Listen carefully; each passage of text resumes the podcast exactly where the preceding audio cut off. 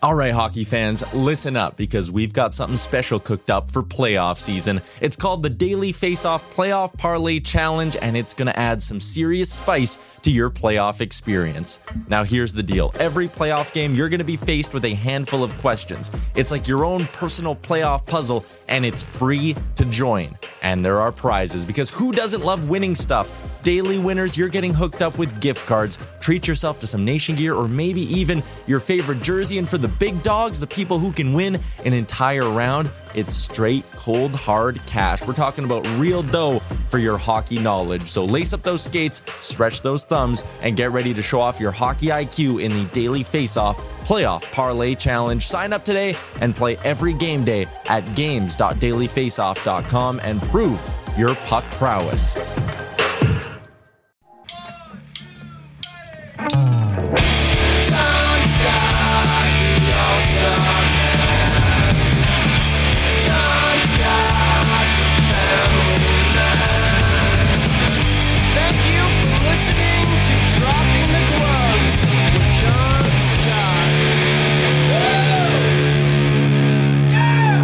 Hey, everybody, welcome to Dropping the Gloves. I hope you're all doing well. Thank you for joining us. We are the official podcast of hockeyfights.com. Tim's here. Tim, what's going on, my man? What's up, John? Welcome to my house. Just chomping on bacon. So I show up to the door. This is delightful aromas billowing out from underneath, and Tim made some bacon. Just a nice pan of bacon. What was the what was the reasoning behind the bacon, Tim? Uh, it was breakfast and I was hungry. So. Just only bacon breakfast? well, it's all I had time for. Okay. What are you gonna do when I leave?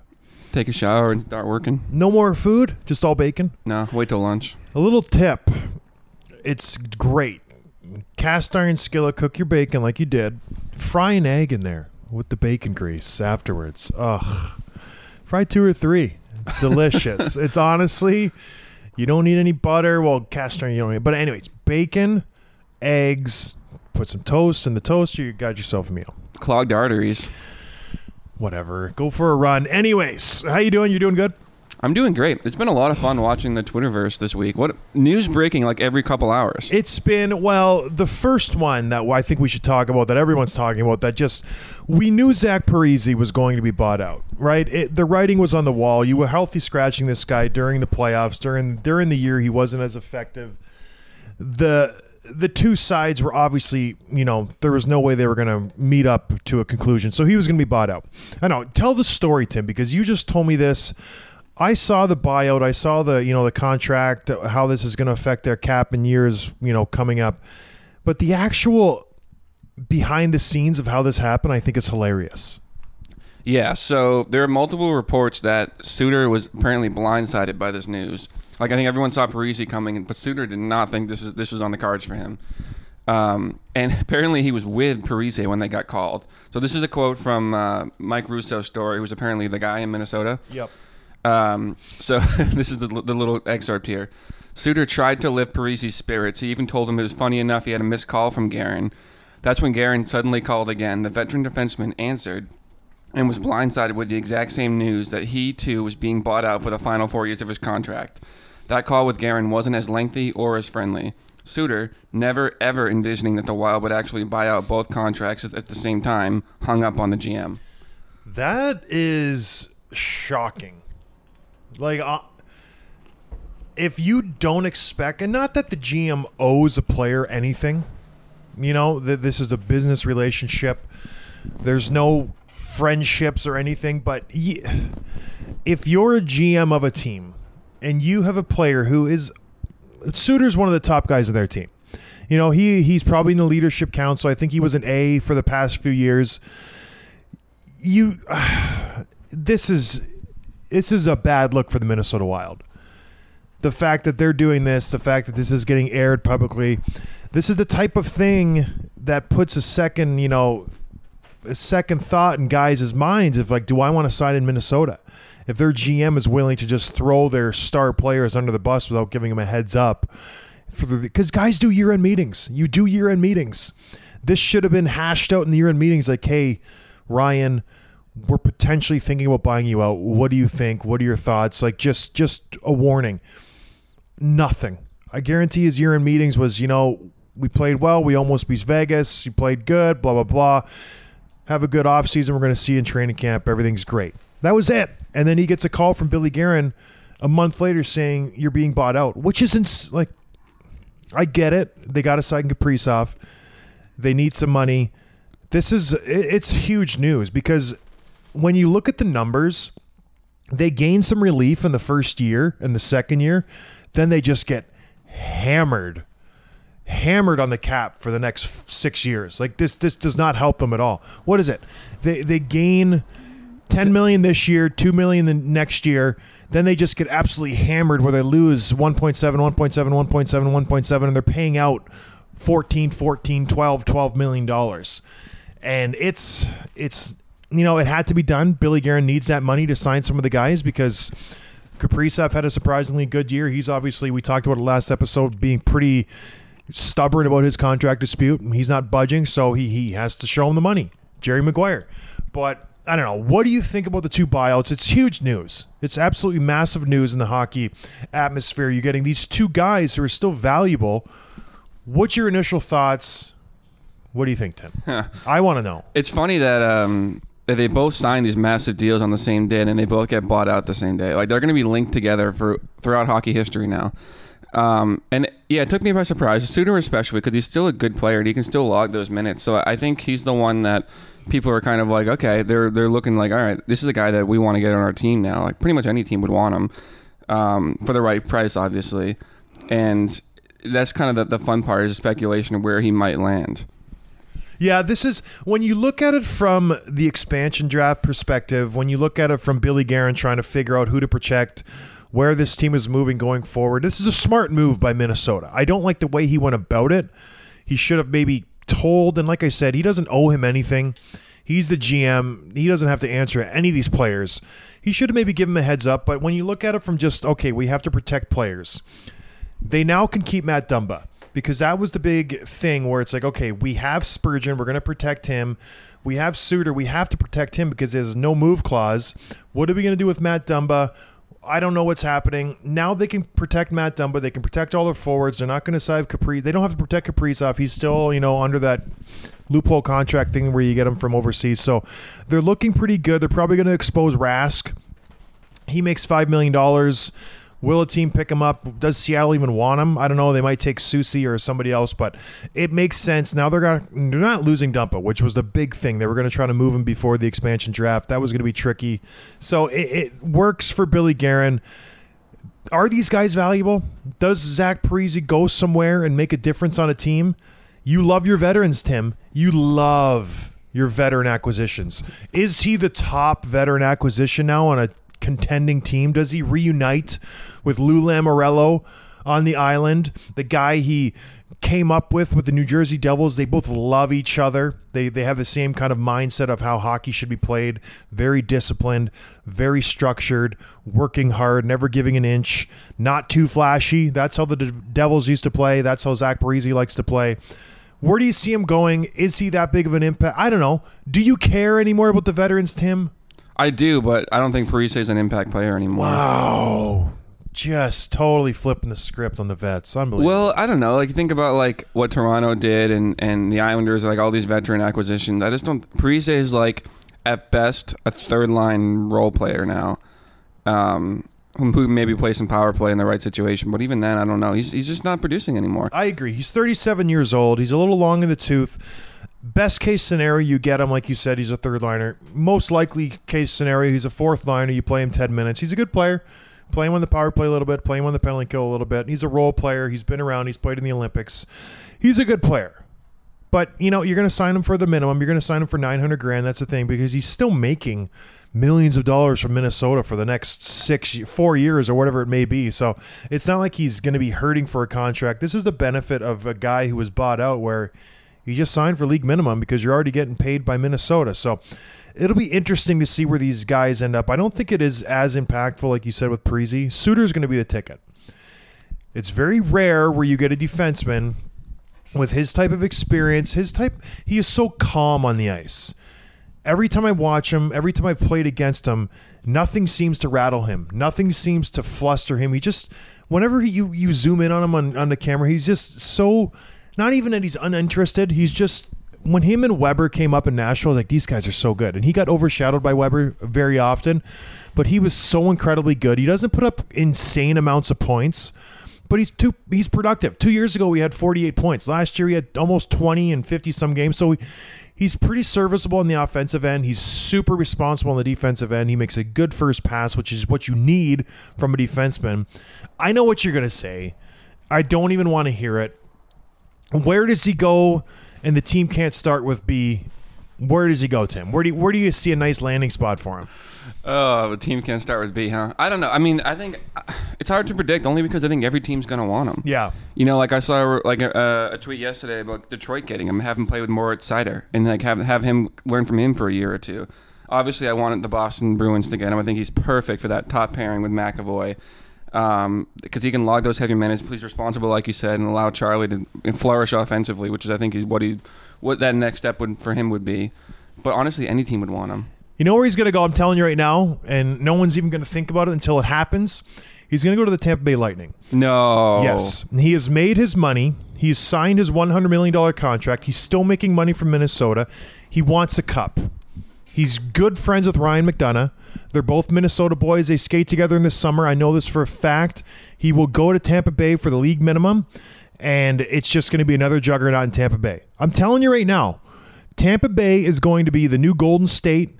They're going to be the new uh, the New England Patriots or the Tampa Bay Buccaneers, where guys just want to win a cup, and they know they have the core, they know they have the experience, and they're going to go there and they're going to win the cup. That's uh, and you can done unless a team comes out and throws some decent money at him, which I don't see think is going to happen because like we talk about all the time, teams are very tight against the cap.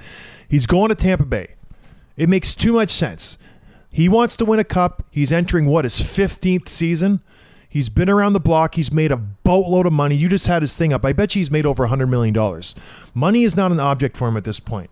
He wants to win. He was playing at home in Minnesota, so we already experienced that. Minnesota kicked him to the curb. Why would you go somewhere and, and help a young defenseman? Why would you go somewhere and rebuild a team? Why would you go somewhere where it's like, well, these guys could win the cup this year? I'm going to a team that has won back to back cups. They have the best goal in the league. They have the best player in the league. They have the best defenseman in the league Hedman, Kucherov, Vasilevskiy. Why would you not do that? It doesn't. It, there's no reason why you shouldn't. He's going to Tampa Bay. You put it in the bank. It's it's done. You're You- right. It, it makes so much sense, right? He's made 104 million. He- He's made a ton of money, like a ton. He he, he doesn't need any more. He would go and play there for free if he knew he would win the Stanley Cup. Eh, I don't know. That it makes too much sense for me for that not to happen. Okay, but couldn't he also? I mean, uh, Tampa's the best team, obviously, but like, does, does he look at like Vegas or Colorado or those teams like, hey, I'll take a chance, chance with any of them, whoever will have me, whoever can make that work? Because I think any of those teams can win the cup next year. You're right. But if you're picking between suitors, because they're all going, that no pun intended, suitors for suitor, and you're looking at okay, Colorado, they've fizzled in the playoffs the last few years. They didn't have Ryan Suter. They've never had Ryan Suter. Vegas, very strong team, couldn't get by Montreal. We've never had Ryan Suter. Tampa Bay has won the cup. They won it the first year without Steven Stamkos. They won it this last year with Stamkos and completely ran through the whole competition. Now you're getting Ryan Suter. You still have Hedman, you still have Rutta, you still have McDonagh, you still have Sergachev, and you're getting a Ryan Suter. You're going to lose David Savard. He's gone Yep. that's it's not a bad situation if I'm Ryan Suter. I am calling Tampa Bay. I'm not waiting for them to call me. I'm telling my agent, I'm saying, call Julien BriseBois. Let's make it work. And then we're gonna go into Minnesota. I'm gonna shove it up their behind, and I'm gonna win a cup, and I'm gonna have a parade right in front of the XL Center. And then that's that's that. And he's gonna do it. He- He's gonna do it. It's gonna be a Phil Kessel type thing where Toronto gets rid of him. Go eating hot dogs, blah blah blah. He's gonna get the cup. He's gonna be eating hot dogs with the cup. He's gonna have a parade right in front of the ACC.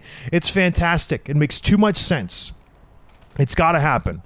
I don't care where Parise goes. He's not going to move the needle from anybody. He's probably going to go to the Islanders. He needs to go to Tampa Bay, Tim. He needs to go to Tampa Bay. I think he will. I think you've convinced me. I think I have. I think I've convinced myself. But I, I put a lot of thought in this. It makes it makes a lot of sense. They need a defenseman, and he's just he's gonna if he signs over. The only way this doesn't happen, like I said, if another team was like, "Hey, we'll give you five million dollars," which I don't someone see that will. happen. I don't. th- I don't think it'll happen. Philadelphia. I don't think they're that dumb. Chuck Fletcher, I remembered his name now. I didn't remember last episode. Fletcher won't do that. He's very stingy with his money.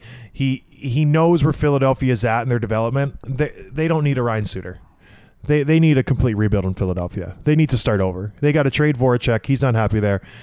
I feel bad for Claude Giroux, even though he ripped me ripped my soul to shreds. I feel bad for him. Hey, He's put a- Scott out there. He's an unbelievable player, but that's where he's going. All right, what other news happened? Well, or you want to keep on this? Before we move on, Okay. Minnesota, what do they do with this cap that they just relieved themselves of? They have a lot of space now to make a move. Well, there's a lot of high end guys out there who could be attainable through trade. You mentioned we we talk for the for the listeners who don't know this. Me and Tim talk quite a bit. Who did you who do you think they should go after now? Jack Eichel. You think that is an option? Why wouldn't it be? Do do you think they have the kind of package that Buffalo would like?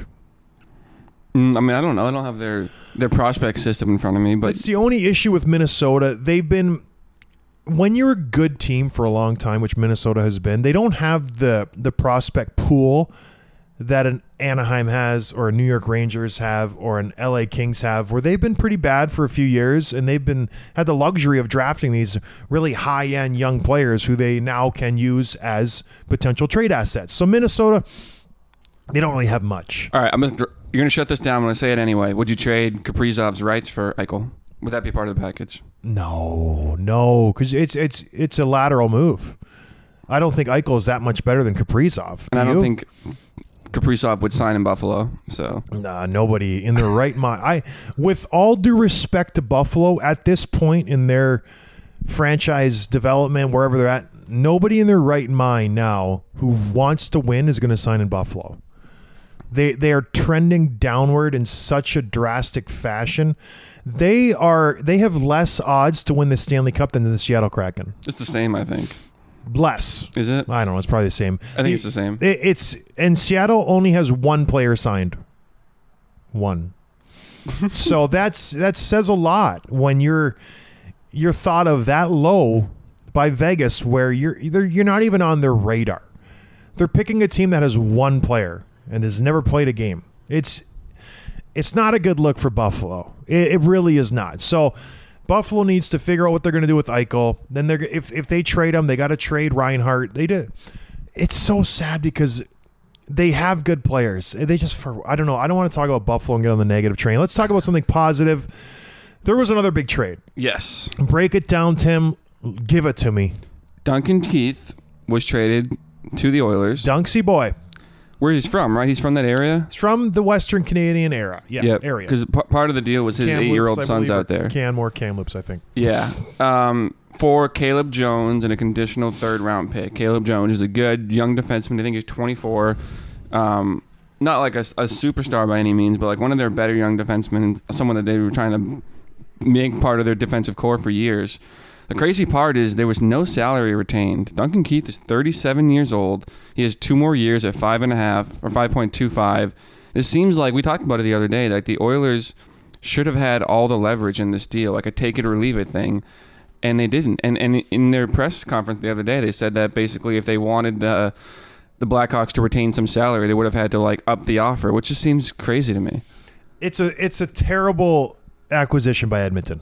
And, it's nothing to do with the player. Like he's a good player, he's going to help them. But that and all that will matter is is that money and that deal they gave up. Like that's all he's going to be known for. He can be a lot of pressure. So let's look at the optics of this trade. You have a player who's a Hall of Famer, Duncan Keith. We do the Hall or Not segment, first ballot Hall of Famer, without question. He demands a trade, rightfully so. And he says, I want to go to Western Canada. That's where I want to go. You know, I have a no move clause. Those are the only teams I'll, I'll allow you to trade me to. Okay. So I'm not a big guy on geography. There's only three teams in Western Canada Vancouver, Calgary, and Edmonton. Vancouver can't do it. They, they have no room at all. So that leaves me two teams. If I'm Edmonton, I'm licking my chops because I know I have all the leverage in this deal. Okay, he makes five and a half. I'm going to Chicago. I'm saying, okay, you don't want to eat any cap because you want to contend. You give us Duncan Keith and his salary, and you have to throw in a draft pick, and then I'll give you Caleb Jones. It uh, it boggles my mind that Edmonton gave up what they gave up for Duncan Keith. It, it even giving up Caleb Jones is too much. What did we say last episode? They should give him like a fifth rounder if they're going to eat all the salary. I don't know how this works. I don't know why this happened. This is Edmonton trading for a player who is good, but maybe the GM Ken Holland is, you know, reminiscing about the Duncan Keith from the Olympics because I think Holland was a part of that crew and he knows him personally and he's like he's to he's to change the team. Duncan's not to like I like Duncan Keith. I was on his team for 2 years. He's a heck of a worker. He's a he's got a unbelievable work ethic. He's a good player. It's a bad move. It's a bad move for Edmonton. I saw a great tweet that was because everyone's talking about like, okay, he's going to bring that championship pedigree, teach the young guys McDavid how to Yeah. to win, and uh, so someone was like, McDavid's going to ask Duncan Keith what it takes to win a cup, and Duncan Keith's going to say back, effective salary cap management. which is this is salary cap suicide. yeah, It honestly is. You're and was was the back end Edmonton's problem this year? it didn't help, but they needed secondary scoring. Arguably, Edmonton's problem this year was not the defense was their strong suit. They played well in the playoffs. You know, this wasn't an issue that they had to address like this, and you could probably get a. Gosh, I don't like talking, but you could get a good defenseman for five and a half million right now in this market. Well, Like a really, really good defenseman. And don't forget that like people kept saying that like okay this isn't the Oilers year that's why they didn't make a trade at the deadline that's why they didn't go they didn't go all in and that money this money the salary cap money they were talking about was like what they wanted to, okay now we're going to make our move and then this is what they did with it it's got to be frustrating I'm shaking my head. I'm from Edmonton. I was born there. I have relatives there.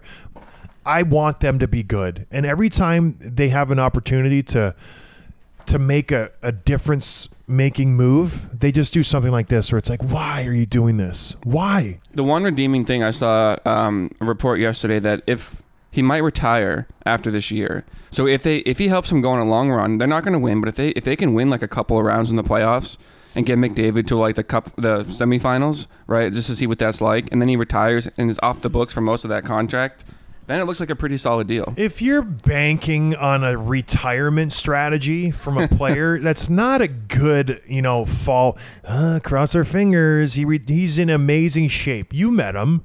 He doesn't put anything in his body that he doesn't like think is going to benefit him. Like he is so locked in on his just nutrition.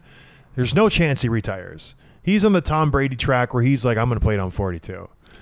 He did say too that um, he plays best when he's challenged, like when he when he has to rise to the occasion. That's what he sees here, and that's what he wants to do. So What, name me one player who wouldn't say that. I play best Jeff Skinner. But he wouldn't say that.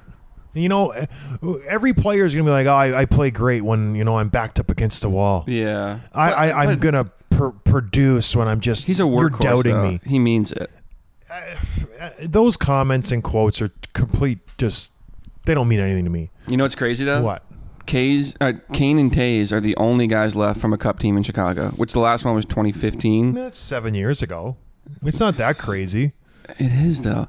Like that, I don't know. They had so many good players come through that team, and now there's only and the two best ones are the only ones left. Salary cap problems. Well, I guess Brent Seabrook is He still retired. there, He retired. but he technically he's still getting paid by them a little. Like he's Yeah. still on their books. Is he? So Yeah. when you retire, your your contract just doesn't go away. Speaking of, uh, Pekka Rinne retired. Yeah, Um, we had a great tweet from a guy. Uh, his name is like Blues Shirt or something like that uh, on Twitter. Nice. I wanted to give him a shootout. nice, sh- Shout nice out. shootout.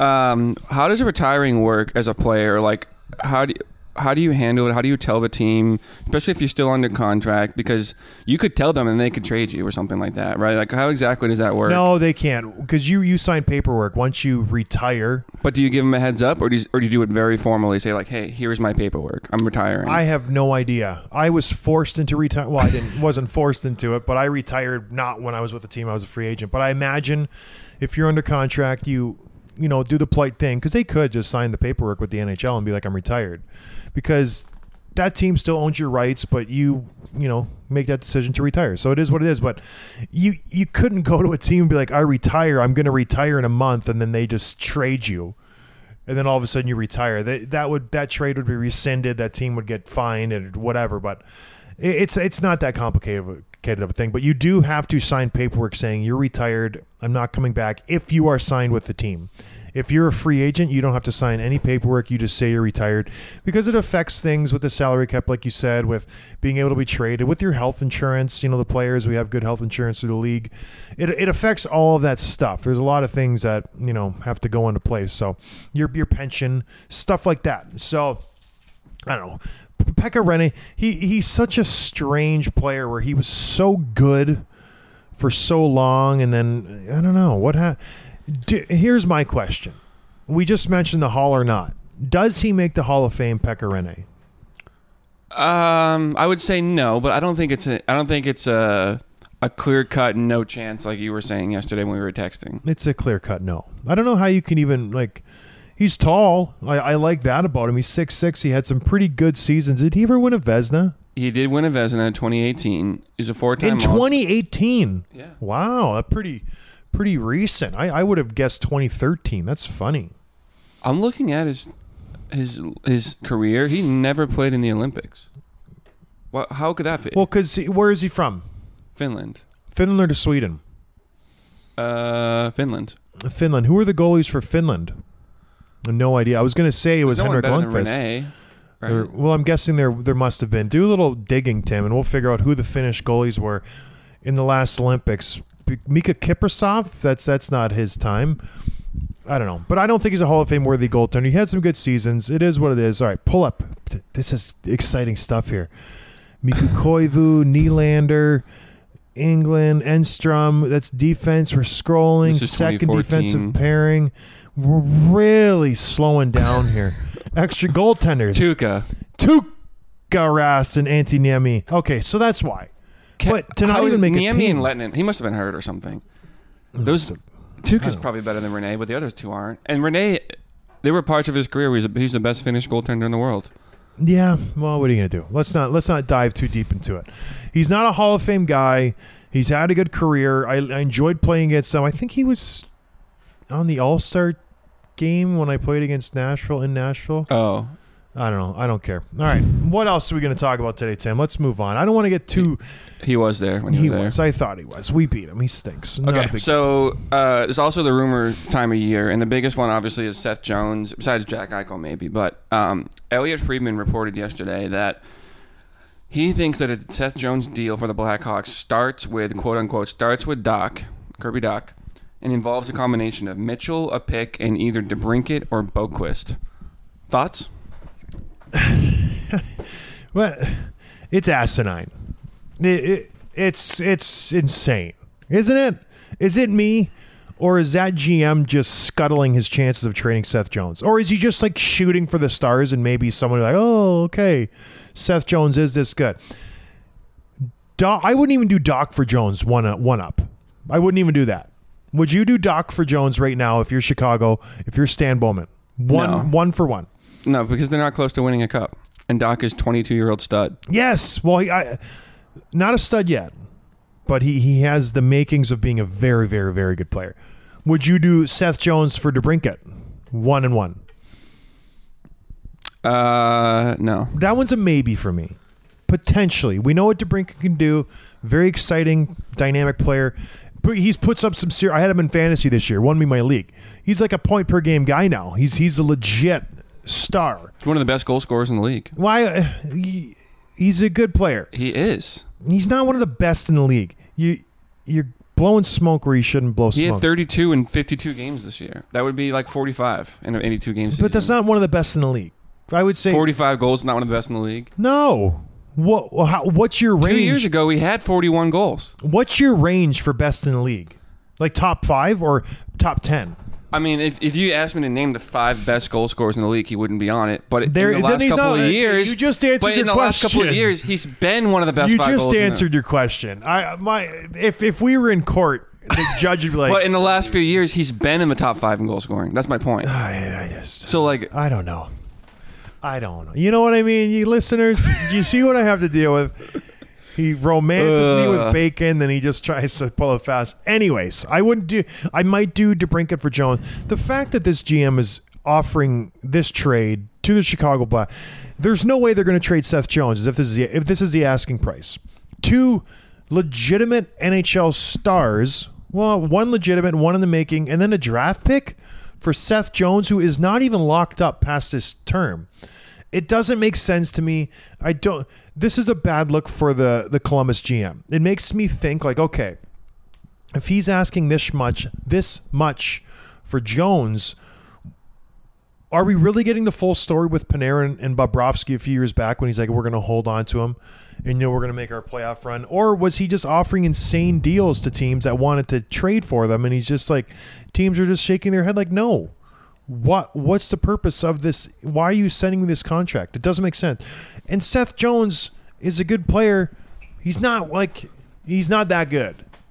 Like there's only a few players in the league that I would even think about trading if I'm Chicago if I'm giving up DeBrincat and Dach. And don't forget Boqvist. He's a good young defenseman. well they weren't including all three No, right? but it was some Boqvist combination. or DeBrincat it, it, it's insane to me like there's I could probably count on one hand if I lost two fingers the amount of guys who I would trade I would do it for Kucherov I would do it for McDavid Draisaitl, um, I would do it for Draisaitl and maybe uh, like MacKinnon Pastrnak. Pastrnak. Now I'm growing fingers back, but yeah, there's not a lot of players that I would do it for. Yeah. And that that probably is it. Maybe a Victor Hedman. Matthews. Not maybe not even a Matthews. Victor Hedman probably. Like he's he's a pretty, but the, like, it's a short short list, and it's a who's who of superstars in the NHL, like guys who are on the cover of video games. Like it's not, it's not a Seth Jones. You know what I mean? It, it's I don't know if he's drinking his own Kool Aid where he thinks Seth Jones is like the cat's meow. He's not the cat's meow. You know, he's not the cat's pajamas. I don't know what what's going on, Tim. Look at, tell me, talk to me. I don't know. I I don't know. He's got one more year at five and a half, and he's a good player. He's 26. He's entering his prime as a defenseman who tend to bloom later anyway. But like, he's not putting up elite numbers. The last couple of years, and I know it's shortened season, but 28, 30, he had 46 and 75 in 2018, 19. He had a good year the year before, and 57, but that was four years ago. You know what I mean? Like it's just he's not putting up insane numbers that it's like okay, this is this is like our Erik Karlsson in his prime. This is John Carlson when he was putting up 70 points. This is Mike Green. You know, it's just like these. He's not putting up the big numbers. I think it's a case of his, his reputation has been blown up where now people are digging into his stats and now what people are falling back on is well he doesn't he doesn't pass the statistical test but he passes the eye test. Yep. He definitely passes that test. I watch him and he's so good. I wonder if like so many teams are calling about Seth Jones because because he's a good player. A lot of teams want him, but that's just inflating his perceived value from their GM. Like, oh, he's going to be worth a lot more. Oh, without a doubt. It's just like that in the housing market. If, if there's a house on the market and 100 people go for a showing, you feel the pressure. It's like, I need a house. I better ask for more than the offer. So uh, you go way above the listing. That's what's happening to Seth Jones. There's not a lot of good defensemen on the on the market. He's one of them. Oh boy, like there's 10, 11 teams that need a defenseman. I better offer something pretty sweet or I'm going to miss out and I'm not going to have a defenseman. And then my season is just not it's it's gone to the whatever. All things being even, would you rather have um, Jones or Dougie Hamilton? Nah. I, I, they're very similar. I I'd probably take a Dougie. I like Jones. I don't think either of them are a number one on a cup winning team. No, I agree. Uh, no, I think they could be. I think they could be. It, it depends on who number two, three, four are. Yeah. But they could be a number one. I, I think they're both very good defensemen. I think they can, you know, make an impact. But you know, the way you gotta, you, you can't give up that much if you want to be a contender. How is Chicago benefiting from this trade if they give up those two guys? You're moving backwards. You're not moving forwards. Well, we have talked franchise. about how hard it is to get that stud defenseman though under contract for term. Like, there's not that many in the league. Yep. He's not under contract. This this is I'm guessing coming with the intention of signing him to a long-term deal, maybe a sign and trade, whatever it may be, but it's just it's ridiculous. It does it's not even worth talking about anymore because it's never going to happen. Yeah. It, it's so just unlikely to happen. This GM needs to shake his head. Maybe he's just hoping that they'll take it and they're desperate and they need to make something happen. They need a defenseman in a bad way. Whatever. He makes the same amount as Duncan Keith. Maybe it's like, eh, you know, one for one. But anyways, my old friend Pierre McGuire.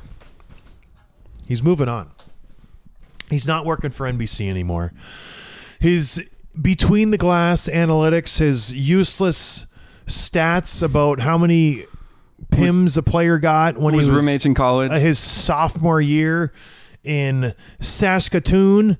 It's just insane stats. He's moved on to the Ottawa Senators. He's going to be vice president of scouting. He's got some Player weird, development. That's it's just a strange title. He's reporting directly to the owner. You know, he's going right over Dorion's head. He's gonna you him and Eugene are buddy. It's a it's a weird setup that they're bringing on Pierre McGuire. He was an assistant coach. He was a coach. He had some. He won a Stanley Cup. You know, as an assistant coach, he he has been around hockey. People most know him for his annoying tidbit. I don't want to say annoying, very interesting tidbits that he brings to the game. He's good at his job. He's eccentric. He's very, you know, he's out there. I like the guy. I've talked to him. You know, It- wh- why? What does he bring to your franchise? Like, yes, he's he's he has a very good memory. what I don't understand this. If you're Ottawa, is it just something to distract people from your team or what? I don't know. I don't understand this. It's not like he has a, a title on the team that's going to be impactful. He's the VP of player development. Player development is such an obscure thing that you don't really know what it means. Usually, when a team wants to hire a player who has played for them, they just he's in player development. He's a player development. What does that mean? Is he going to be on the ice teaching players things? You think Pierre McGuire is going to be on the ice with the AHL team teaching them tricks? You know, backhand, forehand, take a pass off your skate. How do you know use your hips? Did no, he's not. Gonna, what does that mean? Player development. When what does it mean to you, Tim? What is player development? I don't know. Other than I know he's got some coaching experience, like helping the younger guys through. Maybe he's a good like internal scout. Like, hey, this is a guy that's been really stepping up in the AHL. Like, let's give him a shot. But, but you have guys already that do that. You know what I mean? So it's just, I don't know. It's hard to take him seriously. He's almost he's almost become like a caricature of a hockey personality. You know he's what like I mean? Mike Milbury, where it's not like he's been, you know, grinding the scouting highways and for the last 10 years. He doesn't have connections. He's been Mr. TV guy for the decade and a half. I don't get it. Good for Pierre. He's getting he wants to be a GM. That's his end game. He want he's interviewed for a bunch of teams the last handful of years. He hasn't obviously gotten any jobs, but he wants to be a GM. So maybe this is his idea. Okay, I'm in with the franchise. I like this team. Maybe I can take Dorion's job eventually if the team scuttles or whatever, and I can you know take jump in there and take his job. I don't know what his reasoning is, but it seemed like he had a pretty cushy gig at NBC. He's probably making a boatload of money. He's got a passion for hockey. Good for him. But it just I don't know. I don't, I don't know what the end game here is if I'm Ottawa. I don't know what this brings to my team, other than we have Pierre McGuire. And if we ever, ever, ever have a hockey trivia night with the teams around the league, I'm going to crush every single team. Because this guy, if you're going into hockey trivia night at Buffalo Wild Wings, you bring Pierre McGuire and you're going to come out with the trophy. I guarantee you. The guy knows everything. He knows more about myself than I know about myself. That is a fact. I guarantee you he can tell me my stats from Michigan Tech and I have no clue what they are. guarantee Tim. He knows your stats yeah. from whatever St. Anne's Club team- Hockey. Yeah, he knows your stats. Oh, Tim Wurzberger, you guys sophomore had four goals, three assists, broke his leg. Love it. Scored one goal each year. Did you really? Yeah. Inconsistent. Something to say for that consistency. It's great. What else we got, Tim? What else? That's it. I mean, we're kind of monitoring the Twitter waves, and it seems like, like we said, new news is breaking like left and right, but nothing out this morning. So Very good, everybody. Well, thank you for joining us. I'm guessing we'll have some more stuff happening during the week, like we talked about last episode. There's so much going on. The buyout window, the expansion draft, the Players are being draft, exposed. Players Eric are being Johnson. exposed. has waived his no movement clause. Erik Johnson exposed himself. It's very exciting Matt stuff. Duchene, Matt Duchene, unprotected. he's exposing himself. There's a lot of exposing going on. I love it. I love it. I want to see more of it. When NHL players expose themselves, it makes everything more exciting. That being said, I want to be here on Friday, Tim. I'm going to come in. We're going to do another great podcast. We'll talk to you guys then. Big guest tomorrow. Oh, shoot. Forgot about the guest. Who is it again? David Backes. David Backes. Very excited. We're going to talk to him. Come check that out. Lots of exciting stuff happening here. Follow us at Dropping the Gloves on Twitter, right, Tim? That's right. Twitter and Instagram, dropping underscore gloves. Give us a follow. Love, love that. And give us a five star rating wherever you're listening to this podcast from. All right, everybody. Thank you for listening. Cheers. Thanks for listening to Dropping the Gloves with John Scott, a member of the Nation Network of Podcasts. Subscribe wherever you get your podcasts from to never miss an episode.